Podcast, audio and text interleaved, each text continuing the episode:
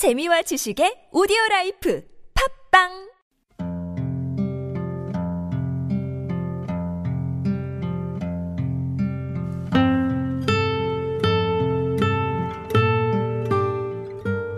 가슴에 담아온 작은 목소리. 139번째 이야기. 엄마 당신을 원망하지 않아요. 해외 입양인들의 3호곡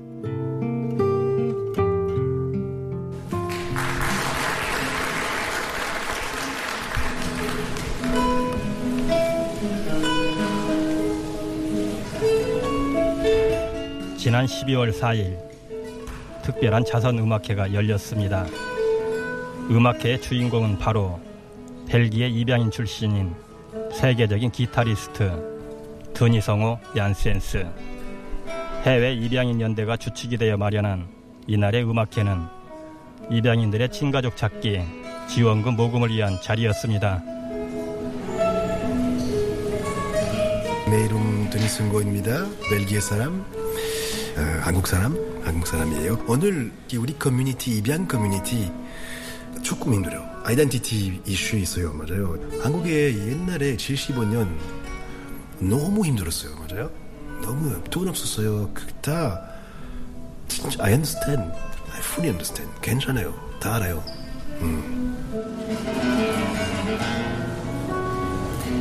아픔을 잊기 위해 기타를 연주했던 드니 성호. 그는 지금도 친부모를 찾고 싶은 마음을 쉽게 접을 수 없습니다. I, I was nine months old. 제가 벨기에로 입양됐을 때 태어난 지 아홉 달된 아기였습니다. 너무 어려서. 아무런 기억이 없죠. I did a lot 어머니를 of 찾기 위해 방송에도 출연했지만 찾지 못했습니다. 어머니를 꼭 만나고 싶습니다. 어찌 될지 아무도 모르죠. 기회의 창을 열어두겠습니다. 저는 어머니와 그녀의 가족이 행복하기를 바랍니다. 그리고 말하고 싶습니다. 과거는 과거일 뿐이라고. past. 옛날에 옛날에 지금 끝났어요. 같이 술 한 잔을 가요. 부산 바다 같이 이렇게 만날 거예요. 만나고 싶어요. 원만하지 않아요. 그럴 수밖에 없었던 사정을 다 이해하고 있기에 원망하지 않는다는 드니성호 씨. 그저 한 번이라도 만나고 싶다는 그의 마음이 그대로 느껴지는데요. 어릴 적 프랑스로 입양된 데미안 씨 역시 시간이 흐를수록 친부모를 만나고 싶은 마음이 커졌다고 합니다.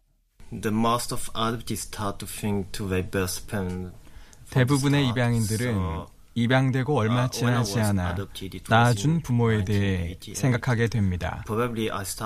제가 입양된 해는 them when I was around 1988년이었는데 maybe between 15 to 15살에서 16살 무렵 낳아주신 부모님에 대해 진지하게 17, 생각하게 되었습니다. uh, uh, 그리고 17살 때 uh, 양부모님께 낳아주신. 부모님을 만날 때라고. 말했습니다. So, 나는 너무 어려서. 무엇을 해야 할지 몰랐습니다. Had to do. 양부모님께서는 저의 In fact, 친부모를 찾기 위해 adoptive parents 전화도 just called 해주시고 여러 가지 they told 도움을 them, 주셨습니다. We want to start. It's time now. They want to look for the birth parents. So please, can you do? 운 좋게 친어머니를 만날 수 있었다는 데미안 씨. 그토록 간절히 바라던 일이라 그날의 모습이 아직도 생생하게 기억난다고 합니다. Everybody cried. So 모두가 울었습니다. it's, I think it's quite usual. adoptees 처음 만나는 입양인들은 parents for the 모두. 마찬가지일 거라고 Um, 생각합니다. greetings, hugs. 서로 인사하고 포옹하고 어머니는 제 뺨을 어루만지며 너무나 만나고 싶었다고 하셨습니다. 그리고 양부모께도. 감사의 Uh, 마음을 전했습니다. 너무나 좋았습니다. Yeah, it's, it's, it's pretty nice. 하지만 모두가 친부모를 만날 수 있는 건 아닙니다. 해외 입양인들의 친부모 찾기를 도와주고자 설립된 해외 입양인 연대에는 매년 2, 300명의 입양인들이 문을 두드리고 있지만 고작 10% 정도만 친부모를 만날 수 있었습니다. 부모님에 대한 기록 없이 뭐 어느 시청 앞에서 발견됐다거나 그냥 길에서 발견된 경우에는 음, 찾기가 사실 거의 힘든 것 같아요. 그런 너무 단서가 없기 때문에 덴마크에서 오셨던 입양인 분이 이름이 홍영자 입양인이었는데 본인을 발견한 거리에서 발견해 주신 경찰관 이름이 홍영우이셨어요. 그러니까 이름도 없이 아무 연고 없는 아이라서 경찰관 분이 자기 이름을 따서 이름을 이제 영자라고 지어준 거예요. 근데 그 입양인이 40년 만에 다시 그 경찰관 분을 만난 일이 있어가지고 그 입양인은 계속해서 음, 부모님에 대해서 조금이라도 더 기억나시는 게 있으면 그 정보를 알고 싶다고 하더라고요. 그 본인의 뿌리에 대해서 본인도 이제 엄마가 되어서 자녀한테 자신의 뿌리에 대해서 이야기해주고 싶고 나중에라도 그때 당시의 상황에서 좀 더 기억나는 게 있으면 꼭 알려달라고 그게 정말 사소한 거라도 저한테는 많은 도움이 될 거라고 얘기하셔서 네. 자신의 정체성을 찾고 싶은 간절한 바람, 이런 기본적인 욕구가 채워지지 않았을 경우 큰 상실감을 느끼게 된다는데요. 스웨덴 국가보건복지위원회의 연구 결과 해외 입양인의 자살과 정신질환, 사회 부적응의 비율이 일반인에 비해 3배가량 높았습니다. 입양인 중에 진포모를 너무너무 만나고 싶어 하는 분 많이 계시지만 찾기가 너무 힘들어서 한국에 와서 음, 열심히 진포모를 찾고 싶어 하지만 너무 어려워요. 아, 자기 나라 가도 그 친부모를 생각에만 해서 자기 나라 가서 보통 생활로 돌아가도 아, 다른 생각이 안 나요. 그냥 부모를 찾고 싶어 에, 한다고 생각 생각이 나요. 네. 그래서 그 경우는 너무 너무 어려워요. 해외 입양인들을 힘들게 하는 일은 또 있습니다. 보건복지부 자료에 따르면 지난 6월 기준으로 국적 취득이 확인되지 않은 해외 입양인이 전체 16만 5천여 명 중 약 2만 4천 명, 특히 미국의 경우 1만 8천여 명의 입양인들이 시민권을 받지 못한 것으로 조사됐습니다. 작년에 한국에 거주했던 입양인 중에 3명이 자살했거든요. 예. 한 명이 그 미국에서 어렸을 때 주방해서 한국에서 생활이 너무 힘들었죠. 그분이 2016년에 교도소 가서 나온 한 후에 그 자살했어요. 에, 정신병 아, 갖고 있었어요. 그래서 음, 자살했어요. 예전 같은 경우에는 양부모님들 국외 입양을 하시면 직접 이제 신고를 해서 국적 시민권 취득을 했었어야 되는데 어떤 그런 부지 때문에 이제 못한 케이스들이 있었어요. 그래서 안타깝게도 그런 분들이 이제 그 나라에서 이제 범죄를 저질러서 추방이 되는 경우가 있고 이제 어쨌든 우리나라 또 오셨기 때문에 정부 차원에서도 지원을 좀 다각적으로 할 수 있도록 지금 노력을 계속 하고는 있고요. 어쨌든 이분들 입장에서 가능하면 적응을 좀 빨리 도울 수 있도록 전반적인 노력들은 계속 기울이고 있습니다. 다행히 해외 입양인들의 친부모 찾기를 돕는 손길들이 조금씩 늘어나고 있고 관련 법률도 계속 마련되고 있다는 소식도 들립니다. 가족 찾기가 2012년도에 입양 특례법 개정이 되면서 법적인 근거가 생겼어요. 입양인들이 자기 정보에 대한 접근을 할 수 있도록 법으로 이제 보장이 되었는데 좀 많은 입양인들, 입양 가족분들이 여전히 제도를 좀 많이 좀 낯설어 하시고 뭐 어떻게 절차를 진행하는지 아직도 좀 어려워하시는 분들도 있으시더라고요. 그래서 어쨌든 이 제도가 좀 생기면서 그런 기본적인 권리는 조금 더 향상이 됐다고 생각은 하고 있어요. 그래서 중앙입양원이나 입양기관에 뭐 본인이 알고 싶어하는 본인의 어떤 정보 같은 거를 많이 또 신청을 하시면 저희가 도울 수 있는 부분까지 계속 도움을 드릴 수 있을 것 같습니다. 무엇보다 해외 입양인들에겐 커다란 사랑으로 입양아들을 돌보고 있는 세계 곳곳의 양부모님들이 가장 큰 위안이 아닐까 싶은데요.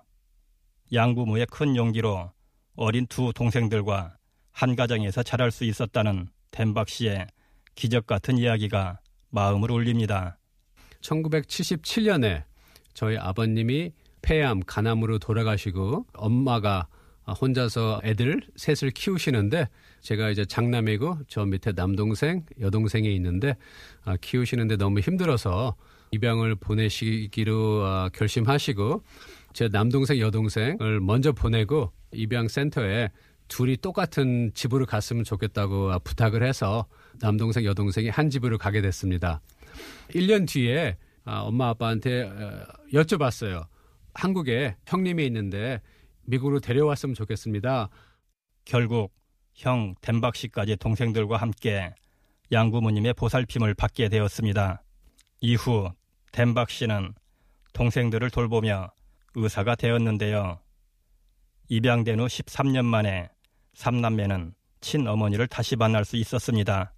에, 많이 울었죠. 에, 오랜만에 뵙고 또 솔직히 못 뵐 줄 알았는데 다시 뵙게 돼서 너무 반가웠고 또 건강해서 너무 어, 감사하고 제가 보기에는 엄마가 희생을 많이 했다고 봐요.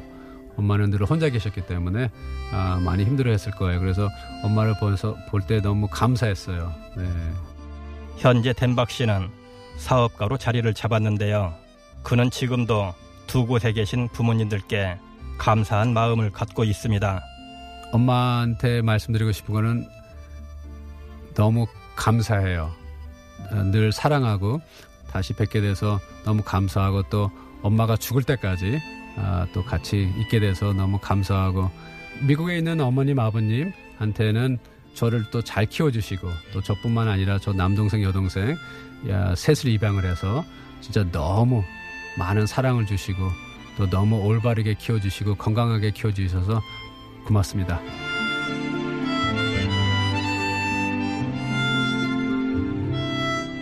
너무나 어린 나이에 가장 가슴 아픈 이별을 해야만 했던 수많은 해외 입양인들. 하지만 놀랍게도 그들의 입에서 나온 말은 이해한다는 것과 감사하다는 것이었습니다. My mom and my sisters were just crying a lot. 어머니와 누이는 계속 울기만 했습니다. 대화는 별로 없었고 저는 모든 것이 괜찮다고 여러 번 말했습니다. 만약 제가 친부모님을 만나기로 하지 않았다면 저는 무척이나 실망했을 겁니다. 어머니를 만날 수 있었던 것은 분명 큰 행운이었습니다. 사람들은 각기 다른 상황에 놓여 있고 저는 입양된 친구들이 많습니다. 한국에 있는 부모님과 미국에 있는 부모님께서 내리셨을 선택에 대해 생각해 볼 때 저는 두 가족이 있어서 큰 행운이라고 생각합니다. 세계 10대 경제 대국이지만 최저 출산 국가인 대한민국. 우리나라는 여전히 아동 수출국이라는 꼬리표를 달고 있습니다. 하지만 해외 입양인들은 부모도 나라도 원망하지 않는다고 합니다. 그저 영문도 모른 채 나라와 부모를 떠나야만 했던 이유가 궁금하다는 그들. 그들이 다시 고국을 찾을 때 따뜻한 손을 내밀어 주는 것. 그것이야말로 우리가 해야 할 임무가 아닐까 싶습니다.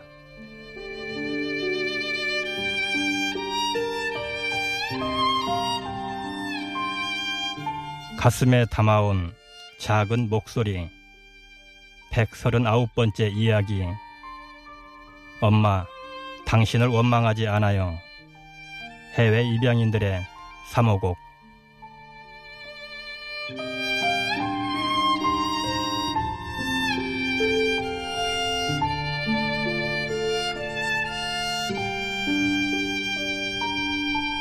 지금까지 연출의 이상현, 구성의 류영애, 저는 김영우였습니다.